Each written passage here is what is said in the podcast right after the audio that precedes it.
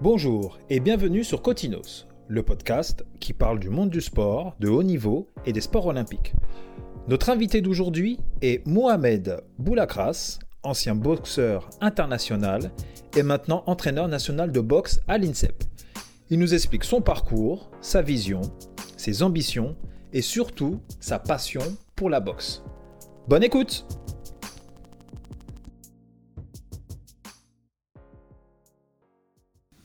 Bonjour, vous êtes bien sur Cotinos.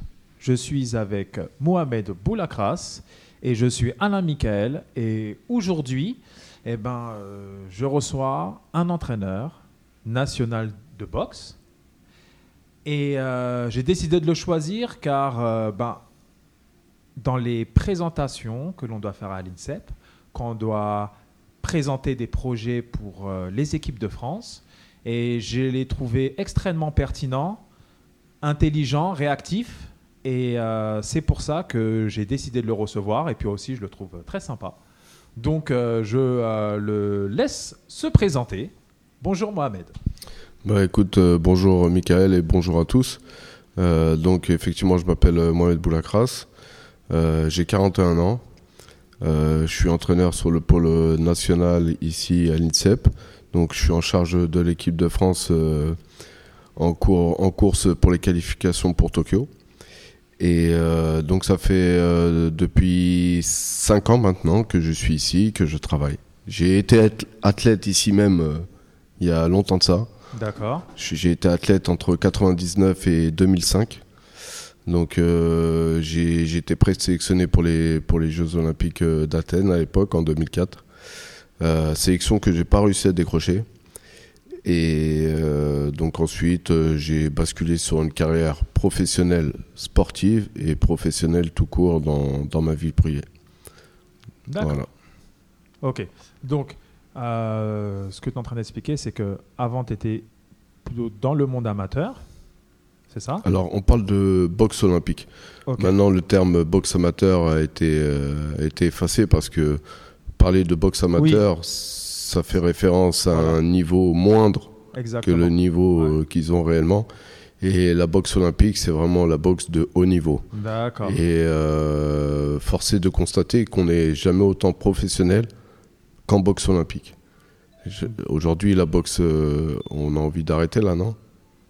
Avec le téléphone, ça pose pas de problème.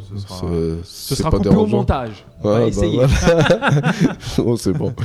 Et euh, donc, comme je disais, la boxe olympique est plus professionnelle que la boxe professionnelle, car aujourd'hui, la boxe professionnelle n'est pas vraiment structurée en France. Euh, Lorsqu'on est boxeur professionnel, on s'entraîne dans un club, on a un entraîneur de club. Pour ceux qui ont la chance d'avoir un promoteur ou un manager qui les amène à gérer leur carrière, euh, ça leur permet d'avoir une visibilité sur l'avenir.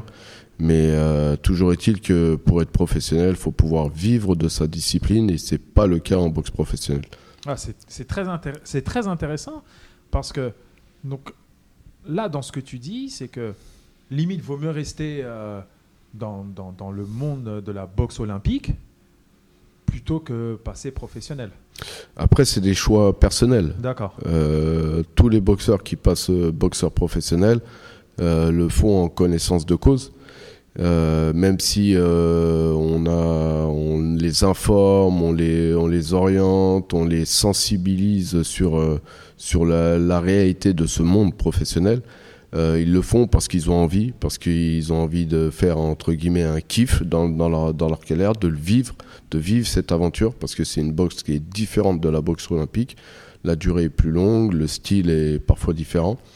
Et Alors, donc, quand tu dis, excuse-moi, quand tu dis la durée est plus longue et que c'est différent. Est-ce que tu peux être, euh, est-ce que tu peux expliquer? Parce que oui complètement. Nous on sait, mais je veux dire les gens, euh, les gens ne non, savent pas forcément.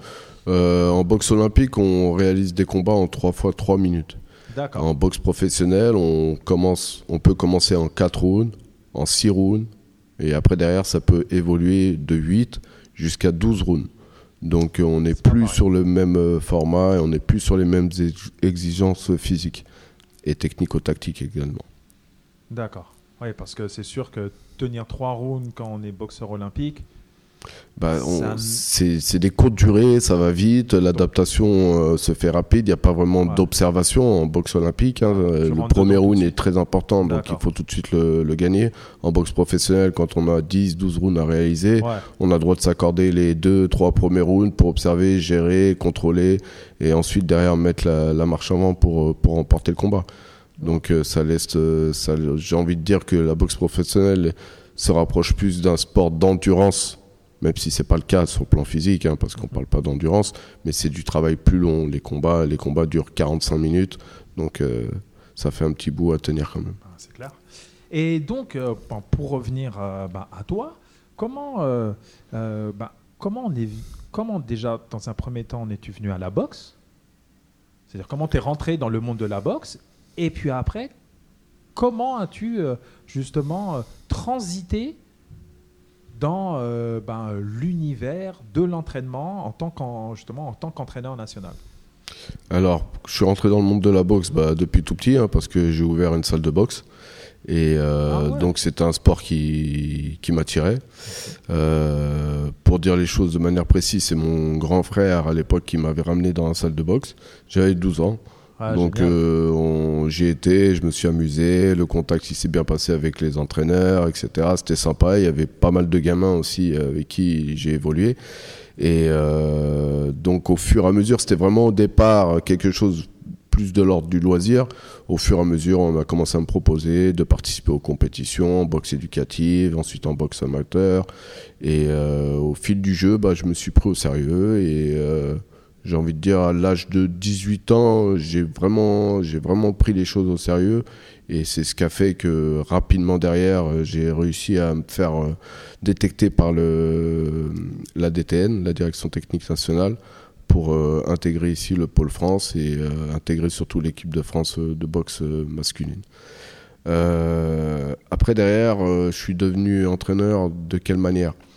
La chance qu'on a ici à l'INSEP, c'est que quand on nous intègre ici à l'ICEP, on te dit pas simplement viens faire ton sport, tu vas devenir le meilleur, etc. On cherche à construire les athlètes, on les accompagne. Donc forcément, il y a un double projet qui se met en place, entre autres celui de, la reconversion professionnelle. Donc euh, j'ai euh, tout de suite orienté ma, reconversion vers le monde professionnel sportif. Donc j'ai passé mes, mes différents diplômes d'État ici à l'INSEP en parallèle de ma carrière sportive. Génial. Ensuite, euh, à la, suite de la, après les Jeux Olympiques de 2004, j'ai choisi de ne pas rempiler pour 2008. Euh, euh, j'ai choisi de passer boxeur professionnel, effectivement. D'accord. J'étais complètement conscient de, des risques et de la, des difficultés qu'on rencontre dans, dans ce monde-là. Et quels, quels, sont ces risques et difficultés? Bah, C'est que, c'est qu'en fait, on sait qu'à partir du moment où on devient boxeur professionnel, on ne bénéficie plus de, du statut d'athlète de haut niveau. Ah, on, est, on ne bénéficie plus de la structure euh, ici, euh, Pôle France, euh, pour pouvoir s'entraîner. Il faut savoir qu'ici, tout est mis en œuvre et en place pour les athlètes, que ce soit sur le plan médical, le plan de la, de la, récupération, des entraînements, le suivi, etc. À tous les niveaux, sur le plan diététique, on est vraiment pris en main. Quand on se retrouve à l'extérieur en monde professionnel, c'est à toi d'être professionnel. C'est à toi d'être professionnel. C'est à toi de, de t'encadrer, de te structurer. De choisir Et euh, pour ça, bah, il faut avoir euh, un employeur qui, qui est. Euh, qui est concordant et qui te suit dans ton projet pour te laisser le temps de t'entraîner, et ce qui n'est pas toujours le cas. Et donc forcément, bah, on se retrouve en club et on participe aux différentes compétitions nationales en boxe professionnelle. Euh, pour réussir à monter dans les classements. Et euh, chose qui est difficile. Le monde de la boxe professionnelle est très difficile parce qu'on est, on est, euh, tout est influencé par, par l'organisation des, des, combats.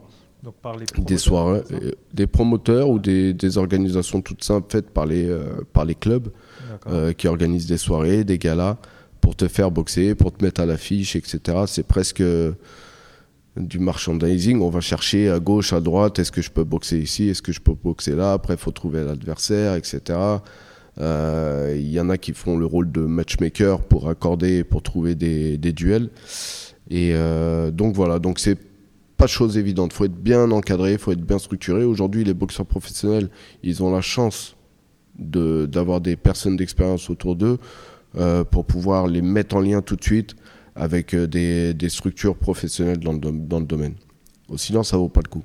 D'accord. Si c'est simplement pour retourner au club et prendre une licence professionnelle, ça vaut pas le coup. Donc, par exemple, moi je le connais pas personnellement, mais Tony Yoka, il a l'air d'être bien. Tony Yoka, c'est l'un des seuls boxeurs, euh, l'un des seuls boxeurs avec Brahim Asloum, des boxeurs qui ont eu une grande réussite en boxe olympique, qui sont devenus champions olympiques et euh, forcément qui ont été tout de suite démarchés par les grands, les grands promoteurs et qui leur ont fait des plans de carrière, euh, j'ai envie de dire, en or, où ils ont déroulé le tapis rouge.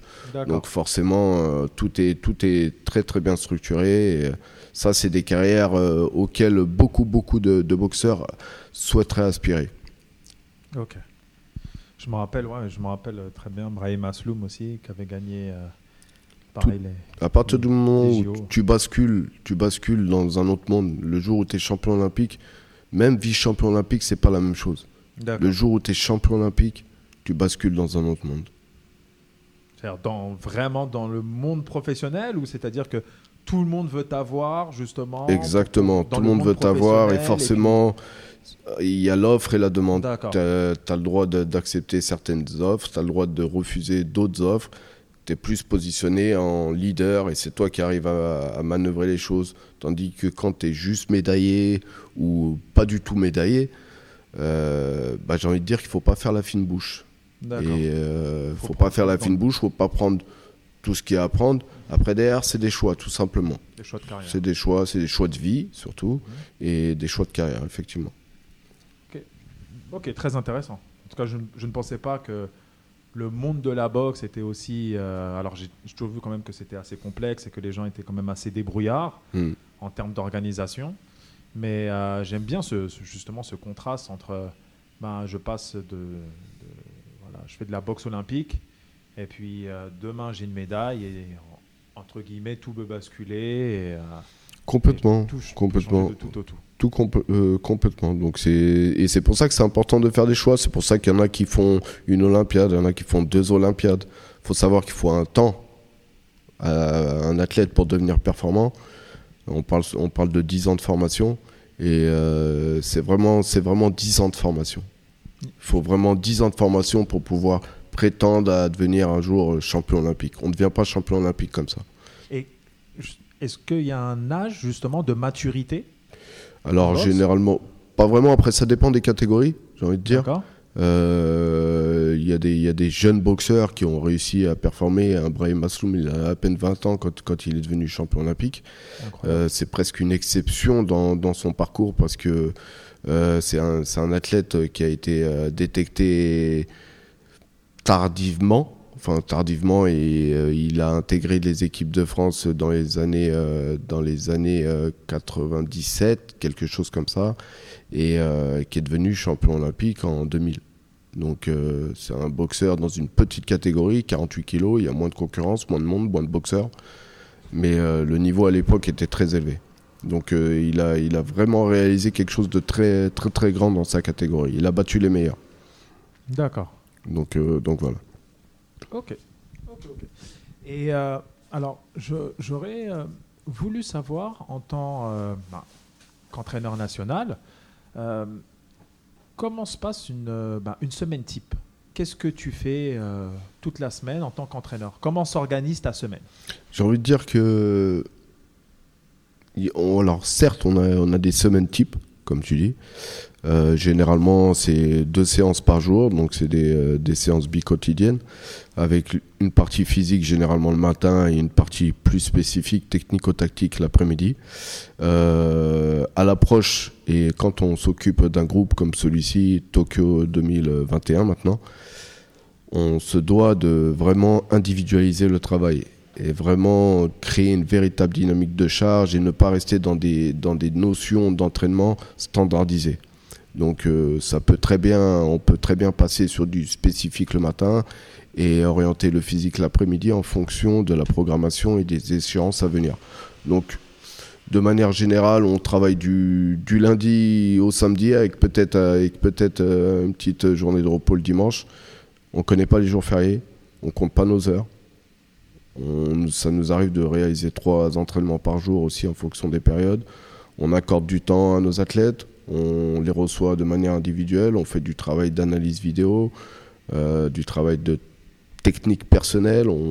C'est vraiment un gros volume de travail qui est, qui est exercé.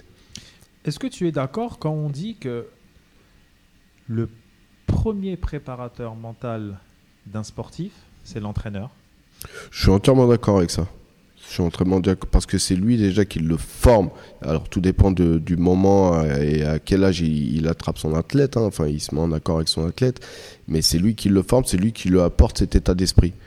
Et c'est lui qui est dans son coin. C'est lui qui l'entraîne au quotidien. C'est lui qui, est à ses côtés quand les choses ne vont pas. C'est avec lui qui parle quand... Euh, quand euh, il a des difficultés à faire le poids, quand, il a, quand on sort d'un combat et qu'on n'a pas remporté la victoire, c'est l'entraîneur qui voit dans les yeux, il voit personne d'autre. Et euh, donc euh, forcément, c'est le premier, premier accompagneur, premier préparateur mental.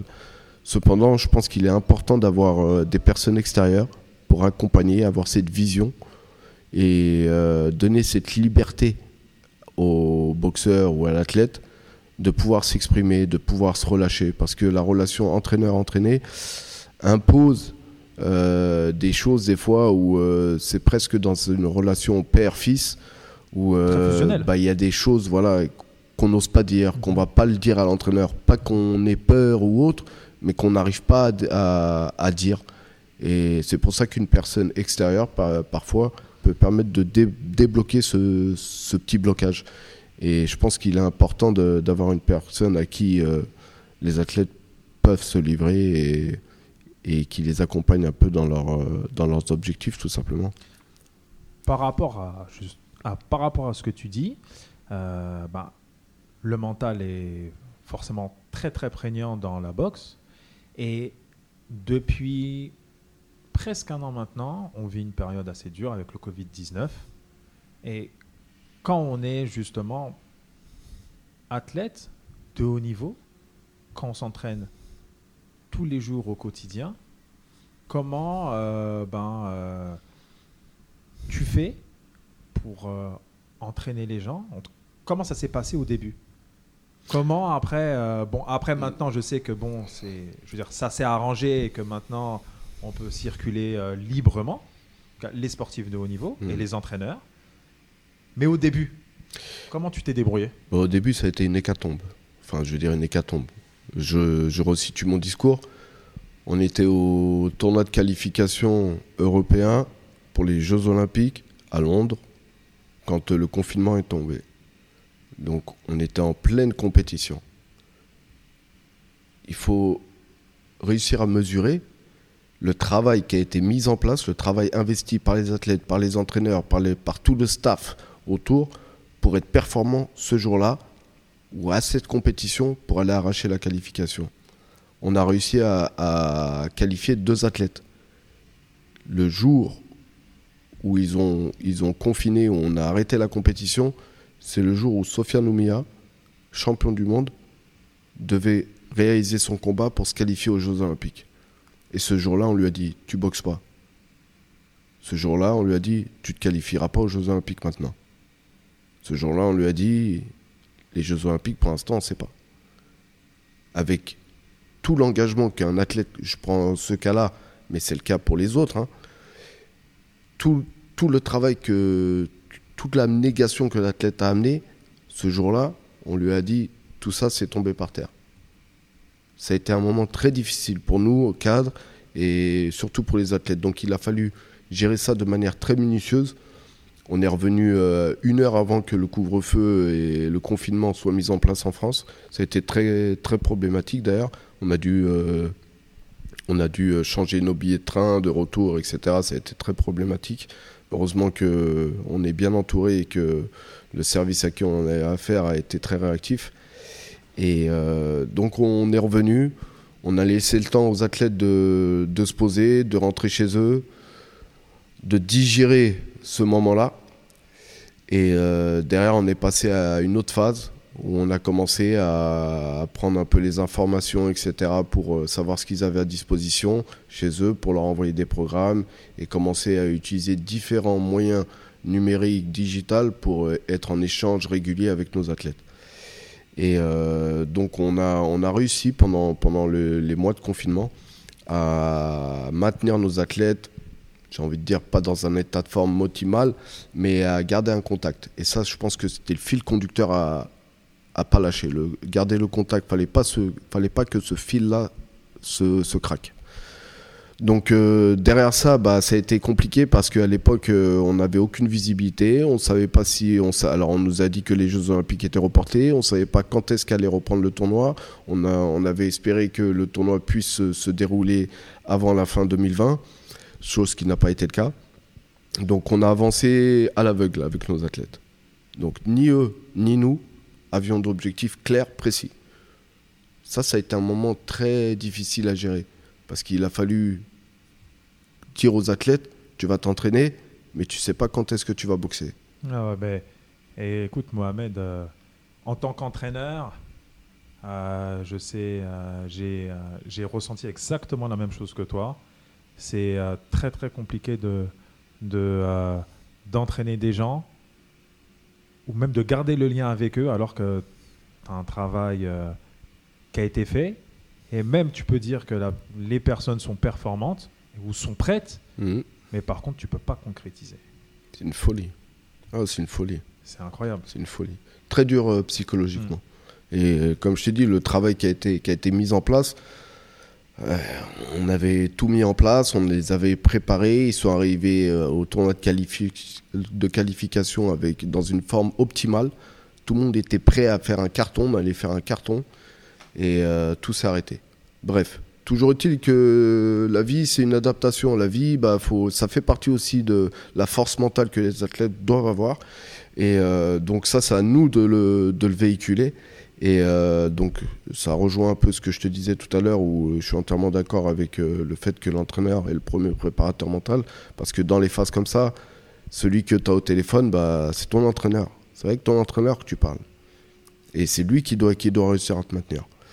Donc, euh, donc voilà, donc on a réussi à, à, les maintenir, on a, on a travaillé, on a organisé des stages, euh, le gouvernement a laissé des autorisations pour les athlètes de haut niveau et les, les, athlètes professionnels, ce qui nous a permis, heureusement, ce qui nous a permis de donner une continuité. Et euh, donc, donc aujourd'hui, bah, aujourd'hui, les choses sont claires. Aujourd'hui, notre tournoi de qualification, on a la date et les Jeux Olympiques ont été reportés et fixés entre juillet et mois d'août. Donc, donc voilà, donc aujourd'hui, euh, j'ai envie de dire qu'on a passé le plus dur, enfin je l'espère. Et je pense que le, risque là-dedans, c'était de croire que oui, finalement, bah, on sort du tournoi de qualification, mais maintenant on a un an devant nous. On a le temps. On n'a pas le temps. On mmh. n'a pas le temps. Totalement. On n'a pas le temps parce que pendant que vous, vous pensez que vous avez le temps, les concurrents en face, eux, ils sont en train de s'entraîner. Ils sont en train de s'entraîner, donc on n'a pas le temps. Et le travail, il se fait maintenant. Donc ça a été difficile de leur expliquer qu'on n'avait pas la date, mais que le travail se faisait maintenant. Ils ont réussi à le comprendre. Il y a eu des phases difficiles, mais ils ont réussi à le comprendre. Et aujourd'hui, euh, j'ai envie de dire que tout est rentré dans l'ordre. Ok. Et dans, ce, dans cette phase assez particulière, est-ce que maintenant, alors peut-être pas toi, mais vous vous entraînez comme s'il y allait avoir les JO à, Tokyo. Ah bah, pour, ah nous, pour nous, pour nous, c'est ça. Nous, tant que, tu sais, c'est comme, euh, comme on dit souvent, tant que la cloche n'a pas sonné, le combat il n'est pas fini. Mmh, totalement. Même si tu perds ton combat, tant que la cloche n'a pas sonné, le combat il n'est pas fini. Peut-être que tu vas mettre le coup au dernier coup et tu vas le faire tomber. On n'abandonne jamais. Donc ça, c'est une force mentale qu'il faut imposer, il faut inculquer. On lâche pas. On lâche pas, quoi qu'il arrive. Pour l'instant, il n'y a personne qui nous a dit le contraire, donc on avance, on est prêt. Si on nous dit les jeux c'est demain, demain on est prêt.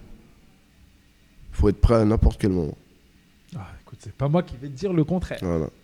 Écoute, on va euh, revenir à un truc qui nous. Un peu euh, plus détendu. Voilà, un peu plus. Ouais, parce que ça m'a hein. ça m'a tendu, hein, je te ouais. dis franchement. Non, mais parce Mais que c'est une période vraiment vraiment vraiment vraiment délicate et Non, mais- euh, C'est total... Non, mais c'est totalement normal. même pour nous ça a été voilà quelque Ah oui. chose euh, voilà très difficile, tellement d'engagement. Ah oui, c'est ça, c'est surtout ça. Mais les, les, les gens n'ont pas conscience Disons, de ça. c'est normal tant qu'on extérieurement, le vit pas, on peut pas savoir. Mais extérieurement, Mm. bah, bien sûr. Même toi, en tant qu'entraîneur, la frustration aussi que tu, que tu Bien sûr. accumules, mais euh, de, euh, des, des, des, euh, des athlètes que tu entraînes, que tu en gardes, que tu vois, et puis du jour au lendemain, bah, tu dois plus les voir, tu ne peux plus rien faire, et tu ne peux même pas sortir. C'est ça. Et puis, tu as, aussi les, les- Moi, je pense toujours aux gens qui sont euh, sur liste ministérielle, qui sont sortis de la liste ministérielle, qui ne sont plus du tout Mm, sportifs de haut niveau, alors qu'ils font du haut niveau. C'est ça. Je veux dire, c'est. c'est- ça. C'est ça, c'est hallucinant. c'est- bon. hallucinant.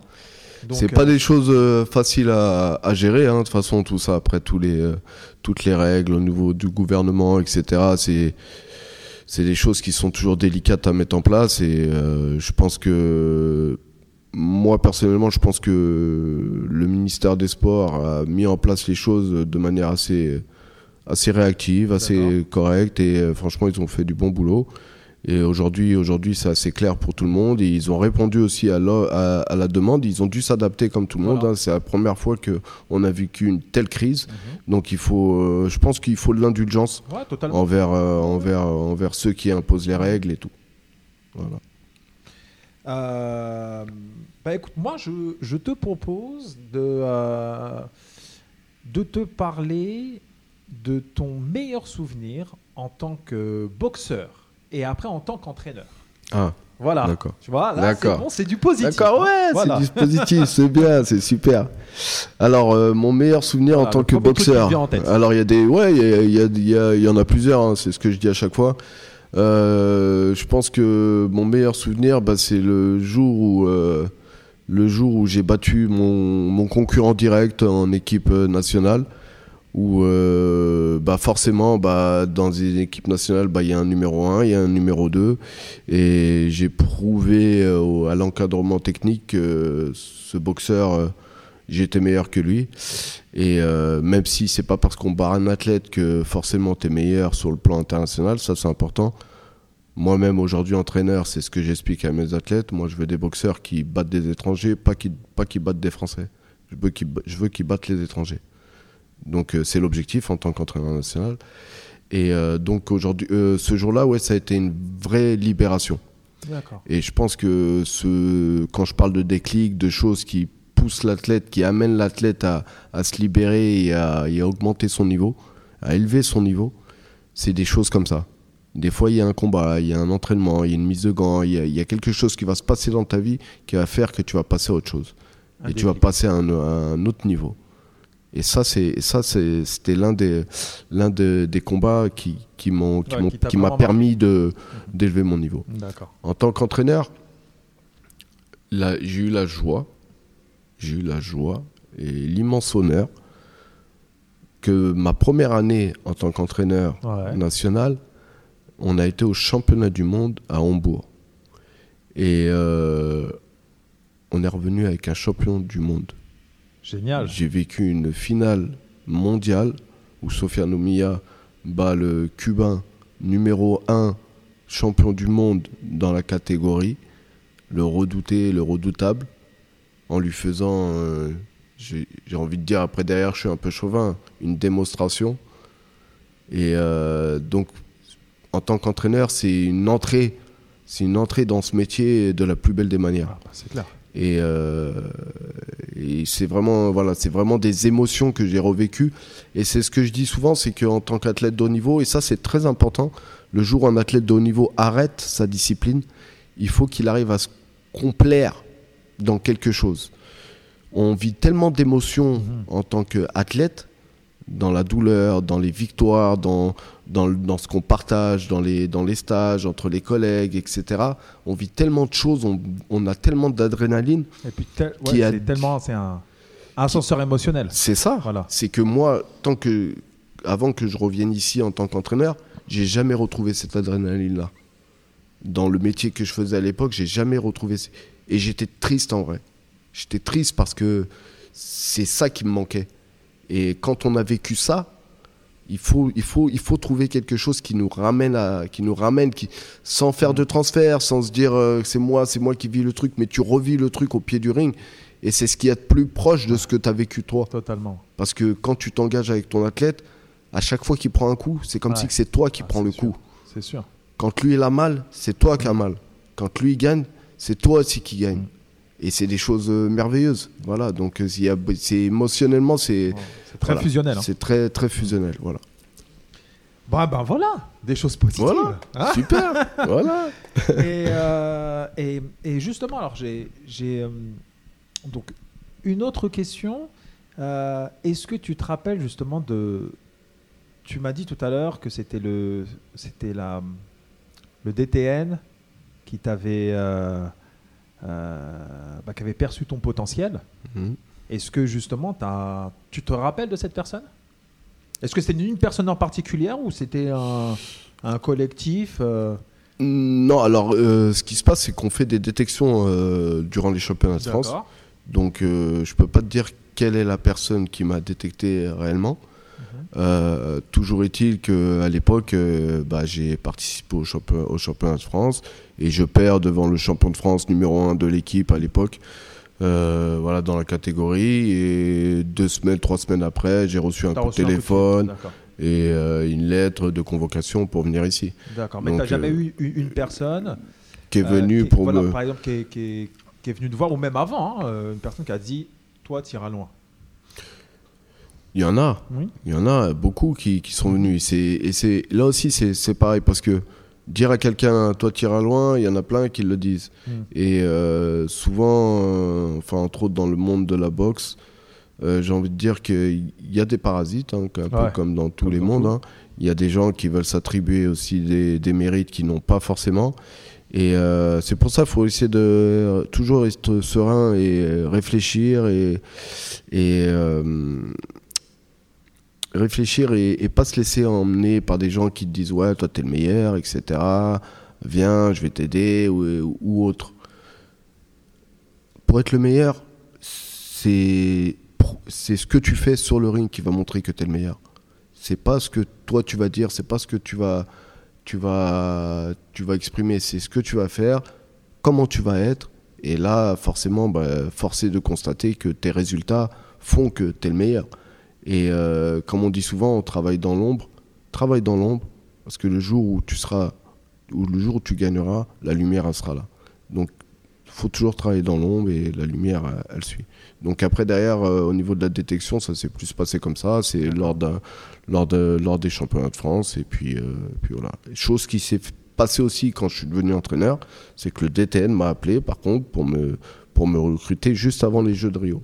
Donc euh, voilà, donc c'est eux qui m'ont sollicité. Là aussi, j'ai été détecté eh pour ben, venir et, intégrer le, staff, euh, de l'équipe de France euh, de boxe. D'accord. Et alors maintenant, moi j'aime bien dans, dans, mon podcast que les gens font un petit peu d'introspection et qui, tu vois, qu'on passe un petit peu dans l'imaginaire. Et, et, ma première question à ce propos, c'est est-ce que tu es la personne que tu voudrais être? J'ai envie de te dire oui. J'ai envie de te dire oui parce que je suis heureux. Je suis heureux de ce que je suis. Je suis heureux de ce que j'ai construit. Et euh, on en veut toujours plus. Ça, c'est ça, c'est le risque. On en veut toujours plus. Effectivement, il y a des choses que j'aimerais avoir, que j'aurais aimé faire, peut-être. Mais euh, je me dis que le destin aussi fait bien les choses. Euh, souvent, je dis à ma femme, elle me dit, il faut qu'on joue au loto, joue au loto, joue au loto. Je dis non, je joue pas au loto. Je dis si ça, se trouve un jour, je vais jouer au loto, je vais gagner, on va être millionnaire. Et être millionnaire, ça peut t'apporter des problèmes. Je dis moi, je préfère vivre dans ma petite vie tranquille et euh, je suis heureux. Je vous ai vous, on, est en bonne santé, on a tout ce, tout ce qu'il nous faut pour réussir. On manque de rien. Qu'est-ce qu'il faut de plus dans la vie de quelqu'un en vrai? Exactement. On veut toujours plus, mais qu'est-ce qu'il faut de plus réellement? L'humilité. Ouais, je pense que c'est simple. Ok. Merci voilà. pour ta réponse. Pas de quoi. Et alors, toujours dans, dans mon truc euh, d'imaginaire, on va dire que demain, euh, tu as les pleins pouvoirs dans ton sport. Quelles sont les trois choses que tu ferais? Ah, c'est une bonne question. Ah, c'est une bonne autres, question. pas des bonnes questions. Non, non, mais c'est une bonne question, mais c'est une question, c'est une question, on dirait un débat présidentiel. voilà. Dites-moi trois choses que vous allez faire demain si vous êtes président. si je suis président, euh, alors si j'ai, donc si j'ai les manettes, donc si je suis président de la fédération française de boxe, Voilà. c'est bien. Ça veut dire que je vais imposer des choses. Déjà, je, Hmm. par quoi commencer dans l'ordre, dans l'ordre, dans l'ordre. Qu'est-ce que je ferais? Le premier truc, déjà. La première chose que je ferais. la première chose. c'est de bien m'entourer. Très bien, bien sûr. Personnellement, c'est de bien m'entourer parce que euh, on a tous des idées et euh, donc euh, forcément et les bonnes idées, euh, les bonnes idées, il y en a, hein. Mhm. mais il faut surtout avoir les compétences et, euh, et être bien entouré pour pouvoir pour pouvoir actionner les, les bons leviers, les, les bonnes personnes, mettre les bonnes personnes à leur place et être bien entouré pour pour ne pas pour ne pas s'éloigner du projet. Euh, deuxièmement, bah, euh, je chercherai quand même à, assainir le monde de la boxe professionnelle. À assainir, ça veut dire à essayer d'apporter un réel statut, accompagner euh, tous ces boxeurs qui sont. Il y a beaucoup de boxeurs qui travaillent tous les jours, qui, qui s'entraînent tous les jours, qui, qui, restent, qui restent dans l'ombre et, et qu'on ne met pas en lumière. Et ces boxeurs-là, c'est des, c'est des, c'est des vrais travailleurs. C'est des, c'est, des personnes qui donnent leur vie euh, pour, euh, pour ce sport et pour leur pratique parce qu'ils ont des objectifs. Et euh, j'estime que quand on fait de la boxe, on le fait parce qu'on aime ça. On le fait pas pour, par intérêt, comme il peut y avoir dans, dans des disciplines d'intérêt financier ou autre. On ne devient pas millionnaire en faisant de la boxe. À moins d'être champion, champion du monde, de s'appeler Anthony Joshua ou autre. À moins d'être Mike Tyson. voilà, être Mike Tyson ou autre. Voilà, on arrive à des sommes, euh, des sommes monstrueuses, un Mayweather entre autres. Oui. Et euh, mais au-delà de ça, c'est vraiment de la passion et je pense que j'essaierai d'apporter euh, quelque chose. Je, je dis pas qu'aujourd'hui il y a rien qui est fait parce que ce serait faux, mais toujours est-il que j'essaierai d'assainir, d'assainir et d'aider, euh, d'aider, structurer ce, ce monde de boxe professionnelle dans cette discipline. Donc professionnaliser un peu plus les, Ouais. les, euh, le les secteur de la boxe pro, euh, le les, structures, etc. structures, Voilà, D'accord. à tous les niveaux. Et euh, de par ça, je pense que j'essaierai d'apporter une meilleure image de la boxe en France et dans le monde. Une meilleure image, pas qu'elle a une mauvaise image, mais je pense qu'elle n'est pas encore, euh, elle n'est pas optimisée, elle n'est pas. Il y a beaucoup de valeurs. On parle, quand on parle de boxe, n'importe qui dit mais la boxe c'est super, la boxe euh, ça, ça t'aide à faire ci, ça t'aide à faire ça, la boxe euh, mentalement c'est super, la boxe physiquement, quand tu travailles en boxe, tout le monde sait que ce- cette pratique, elle est, elle est, elle est géniale, elle est, elle est, c'est la meilleure des pratiques pour moi, c'est la meilleure des disciplines la boxe. C'est, ça inculque des valeurs, ça inculque, ça, ça, ça développe des capacités mentales, euh, ça développe des, du courage, de la confiance en soi. Euh, quelqu'un qui fait de la boxe au quotidien, c'est quelqu'un qui se sent bien dans sa peau, qui est tranquille, qui est à l'aise, qui est, qui est détendu. Quand on sort d'une séance de boxe et qu'on va dehors, quand on marche, quand on prend la voiture, quand on est dans les embouteillages, on n'est pas stressé, on n'est pas tendu, on klaxonne pas, nous.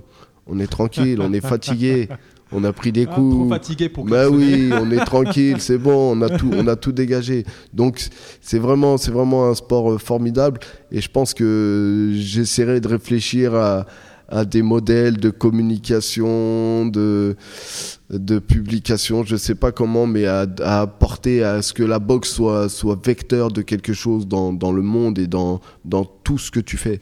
Parce que c'est, Pour reprendre ce que tu dis, dans la continuité, je, je pense que la, la boxe a une- pour moi une très bonne image. C'est, euh, on appelle souvent le noble art. Mhm. Et euh, moi, je trouve que la boxe, euh, elle a, une, elle a une super image. Il y a toujours ce truc de justement de dépassement, de respect. Mais à contrario aussi, ce que moi je vois extérieurement, pas intérieurement, c'est que il y a cette image de sport vieillissant au détriment de disciplines comme un peu on discutait tout à l'heure, par exemple euh, par rapport au MMA où c'est très euh, chaud, Mhm. où euh, il montre beaucoup, où il y a énormément euh, justement, bah, il y a énormément d'images, il y a énormément d'argent aussi. Mhm. Et et il y a un, je crois que je- un YouTuber qui s'appelle Logan, je crois. Je sais pas si tu as déjà, si t'as Je suis pas très youtubeur. Moi non plus, hein, moi non plus. mais en fait, 41. c'est- des fois, ça va dans À mon âge, moi je suis un peu trop vieux avec ces trucs-là. Je peux pas faire autrement. Ouais. Et il y a justement ce- cette personne-là, alors qui fait un- beaucoup de trash talking Ouais. et, euh, et qui veut se battre avec tout le monde.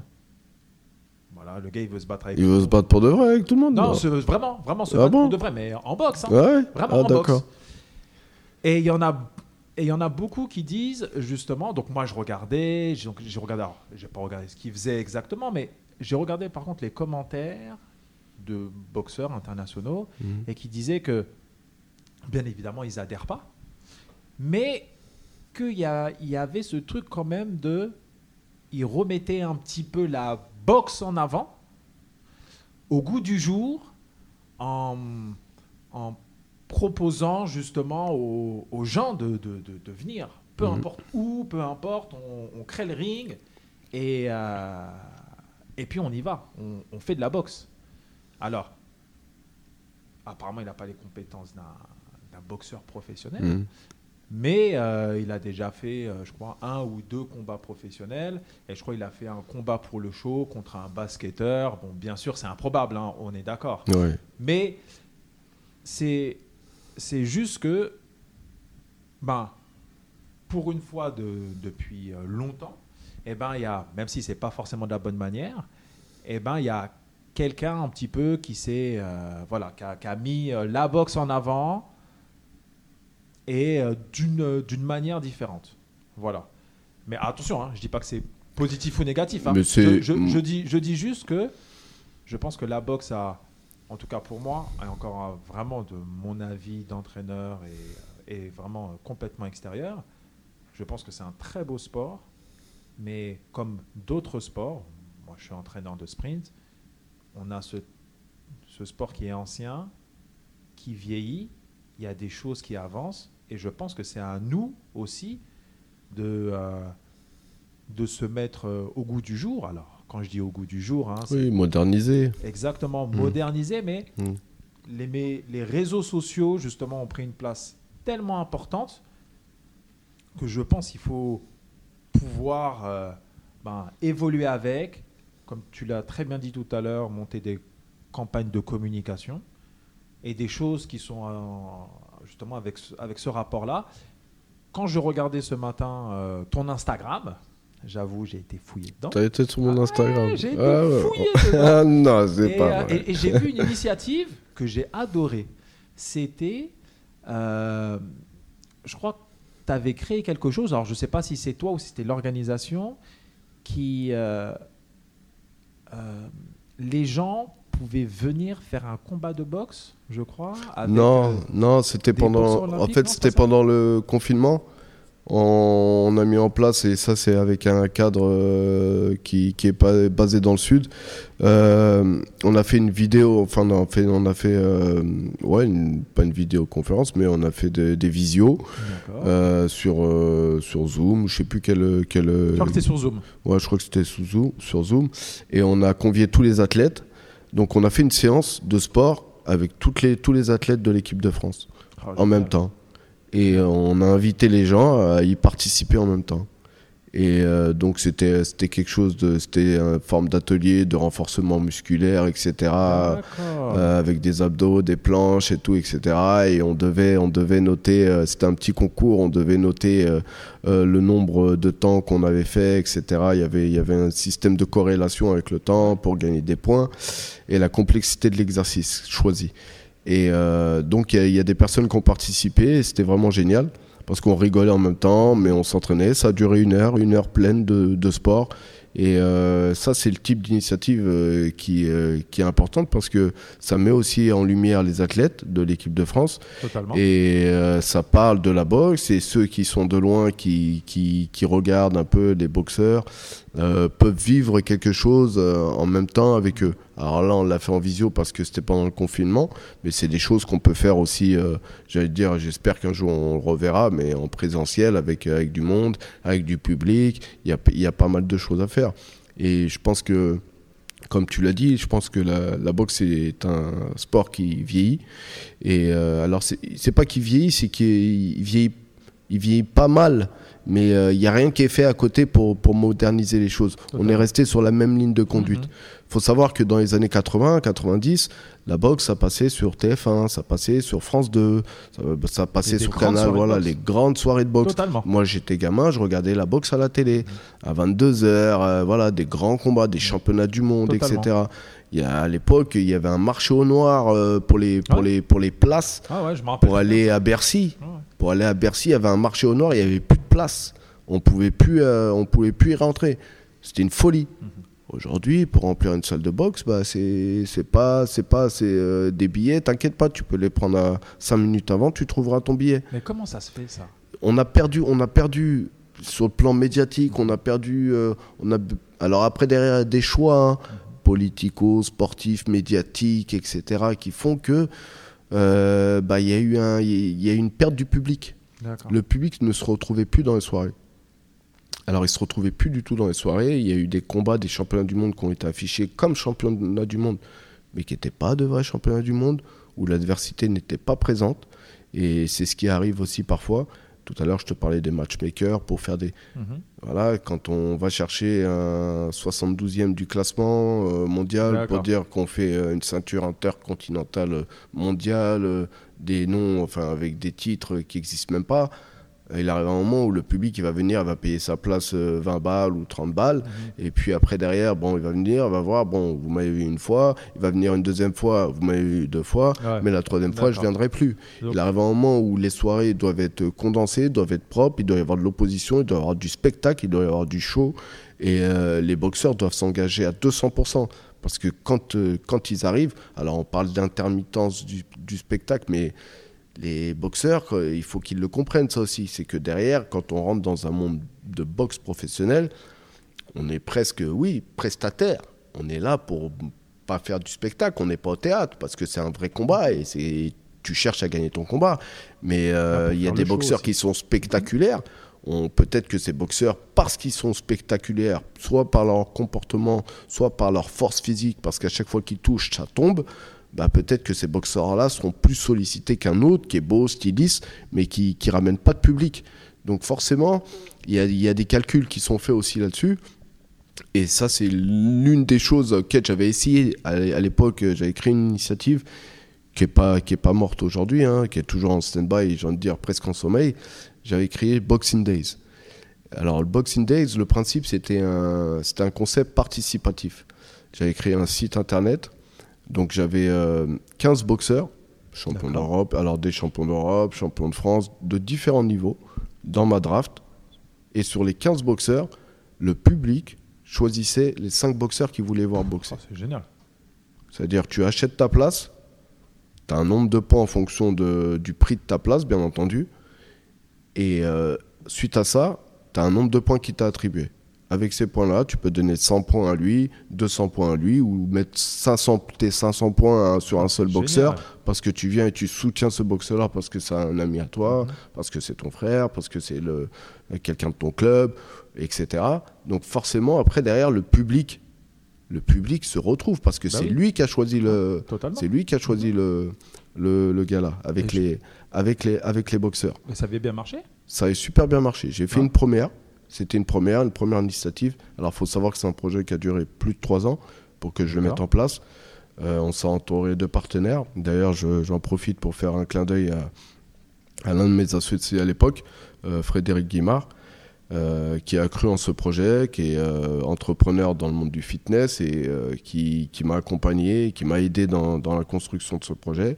Génial. on a réussi à l'époque, et chose qui n'était pas facile, c'est une soirée qui s'est passée en 2014 où la boxe était vraiment au fond du trou, où on n'en parlait plus, même Canal ne diffusait plus de boxe. On a réussi à avoir une télé qui nous a suivis, qui nous a accompagnés, qui nous a même financés. Donc on a réussi à créer quelque chose d'important. On a eu pas mal de médias qui nous ont accompagnés. On l'a fait dans un endroit,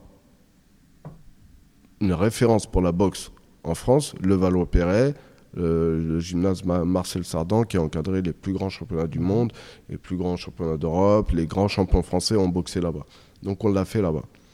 Et euh, pour une première soirée, on a, atteint les 2500 spectateurs qui sont venus qui ont participé. Cinq combats. La soirée, elle a commencé à 19h, elle s'est finie à 22h, 22h30.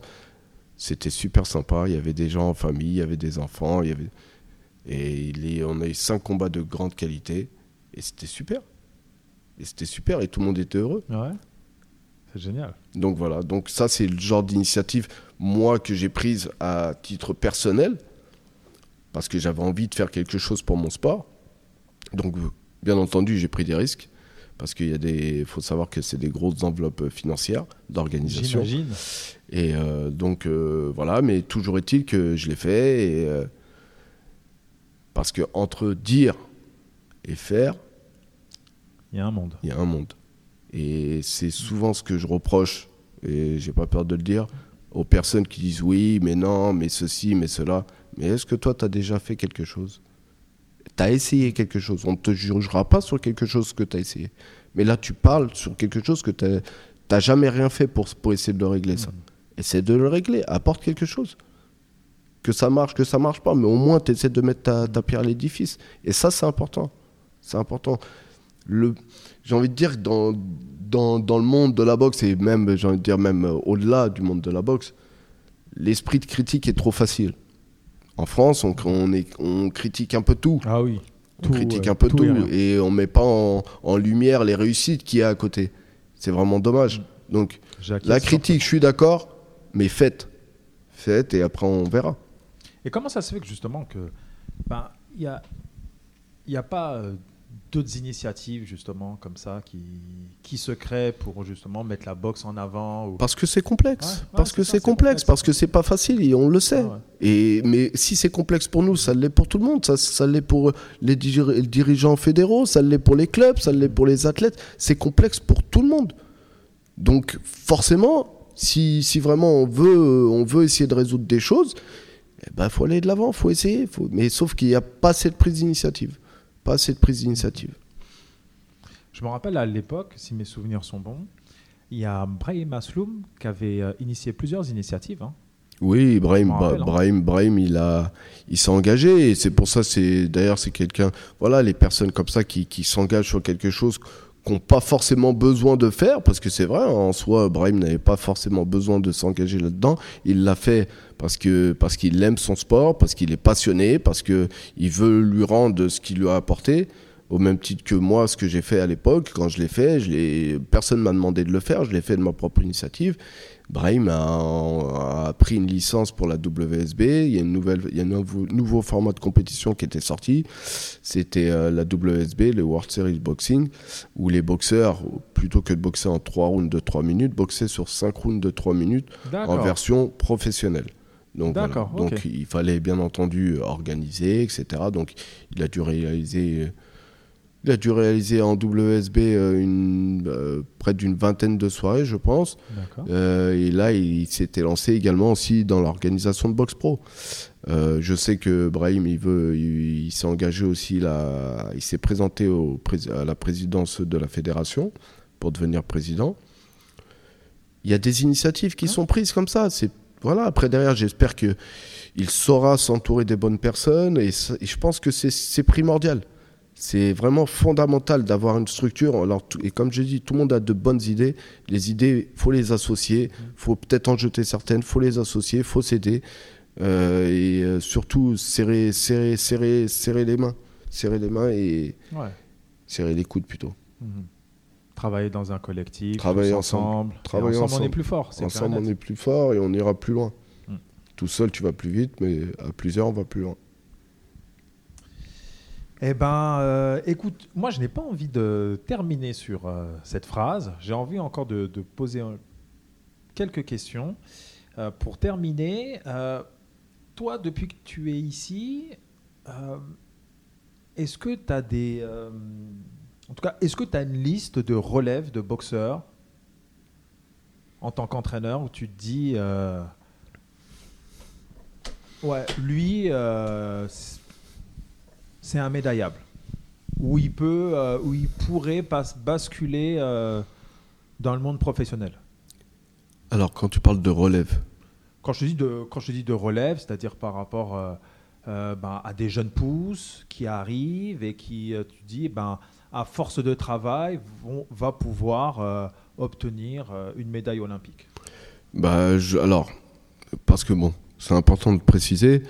Euh, oui, effectivement, quand on, quand on a, quand on est en charge d'une équipe, on aimerait que tout le monde soit, soit médaillable. On aimerait que tout le monde fasse des médailles, on aimerait que tout le monde gagne. Mais il y en a qui sortent du lot.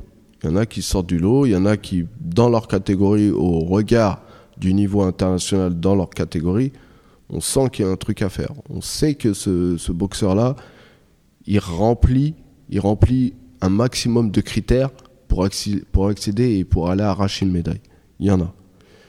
Maintenant, il y en a d'autres qui sont, eux, peut-être un peu en dessous. On sait que peut-être ils seront médaillables ou qui seront performants aux prochains Jeux Olympiques, où il va falloir davantage de temps. Donc voilà, donc c'est des projets à long terme, court ou moyen long terme qui, qui se créent. Mais euh, toujours est-il que, oui, bien entendu, il y a des, il y a des boxeurs, euh, on sait qu'ils ont un potentiel. On le sait. On le sait. Après, c'est pas forcément. Alors là, on est dans le domaine de la prédilection. euh, comme je dis souvent, souvent on a des surprises dans la vie. Souvent on a des surprises. Donc euh, il y, a- des surprises de la vie, il y a des choses qui peuvent faire que bah, finalement le boxeur que tu pensais qu'il allait euh, devenir champion, qu'il allait devenir champion olympique, bah peut-être que euh, deux semaines avant il s'est foulé la cheville, bah, il fera pas, et il fera pas champion olympique. Il avait tout rempli, il avait tout, mais ce sera pas lui. Mais ça sera le petit à côté qui lui il est en train de déconner, mais là, dans la dernière ligne droite il a resserré un peu les boulons, et il est là, et puis euh, il aura peut-être euh, un tirage favorable. Il y a tellement de paramètres qui font que on ne sait pas, on avance dans l'inconnu. Il y a ceux qui, concrètement, intrinsèquement, on le voit, eux, ils sont capables de battre les meilleurs. Il y en a d'autres qui sont capables de rivaliser avec les meilleurs, mais qui manquent, à qui manque encore le petit truc. Et peut-être c'est ceux-là qui vont passer devant. Ok. Ok. Et, euh, et ma dernière question, ma toute dernière question, qu'est-ce qu'il te manque pour devenir le meilleur entraîneur de boxe? Pour eux, qu'est-ce qui me manque Peut-être que je l'ai déjà. Ah, voilà Voilà ce que je voulais entendre. voilà. Non, non.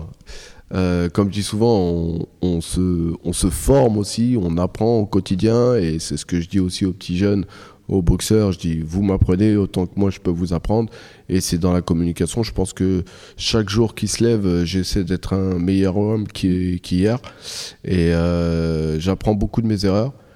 Euh, je dois certainement avoir, euh, comme beaucoup, hein, plus d'erreurs, plus d'échecs que de réussites ou autres. Mais cependant, c'est ces, échecs et ces erreurs qui font que j'ai eu ces réussites.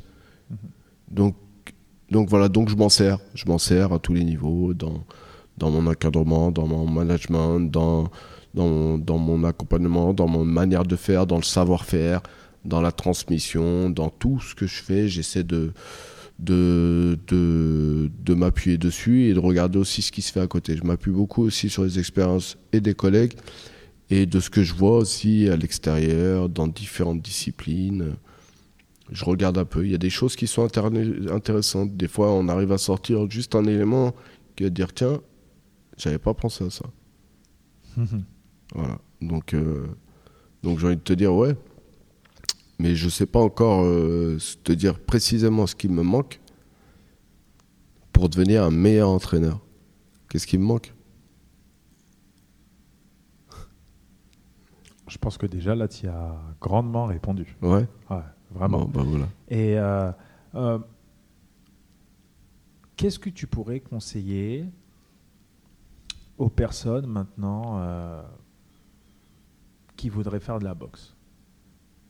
Voilà. Qu'est-ce que tu qu'est-ce que tu pourrais conseiller maintenant? Je, regarde la boxe à télé, j'ai envie de faire de la boxe. Voilà. Qu'est-ce que euh, toi tu leur dirais quoi? Alors, ceux qui voudraient faire de la boxe, bah, je leur dis viens. Je leur dis venez, ouvrez la porte, euh, la porte d'une salle de boxe, euh, venez vous défouler. Il n'y a pas de limite.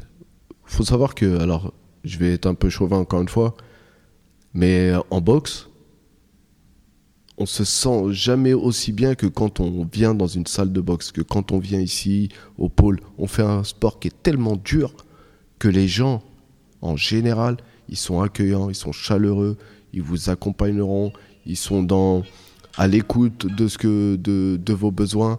Et euh, il y a vraiment un climat très sain qui, qui règne dans les salles de boxe. Et c'est quelque chose de vraiment fabuleux. Donc, alors, il y a, y, a, y a différentes méthodes. Il y en a qui font du coaching privé, qui, qui, qui s'isolent un peu, qui veulent pas se montrer face aux autres et tout, etc. Mais je pense que le, le travail en collectivité, il est vraiment, vraiment bénéfique. Et euh, vivre euh, et suer, travailler sur un sac de frappe pendant que le partenaire à côté travaille aussi. S'il a mis un coup de plus, il bah, faut que j'en mette deux de plus, etc.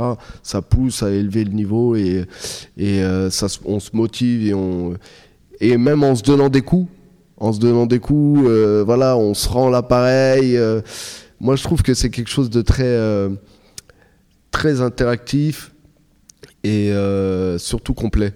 Donc oui, venez, venez et vous serez pas déçus. Vous serez pas déçus.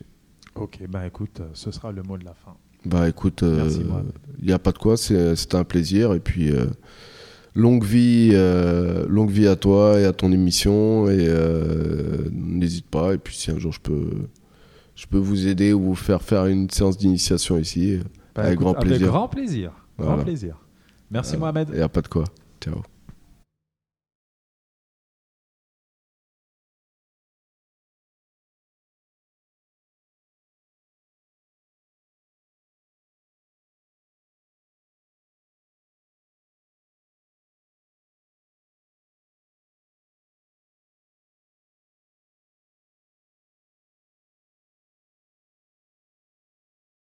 J'espère que ce nouveau podcast vous a plu autant que moi. N'hésitez pas à aller sur Apple Podcast pour nous laisser un joli commentaire ainsi qu'un 5 étoiles. Vous pouvez aussi aller sur notre Instagram, Cotinos Podcast, pour suivre nos actualités. Si vous voulez nous proposer des personnes que vous souhaitez entendre, n'hésitez pas à nous contacter via nos réseaux sociaux. Bonne semaine et à très vite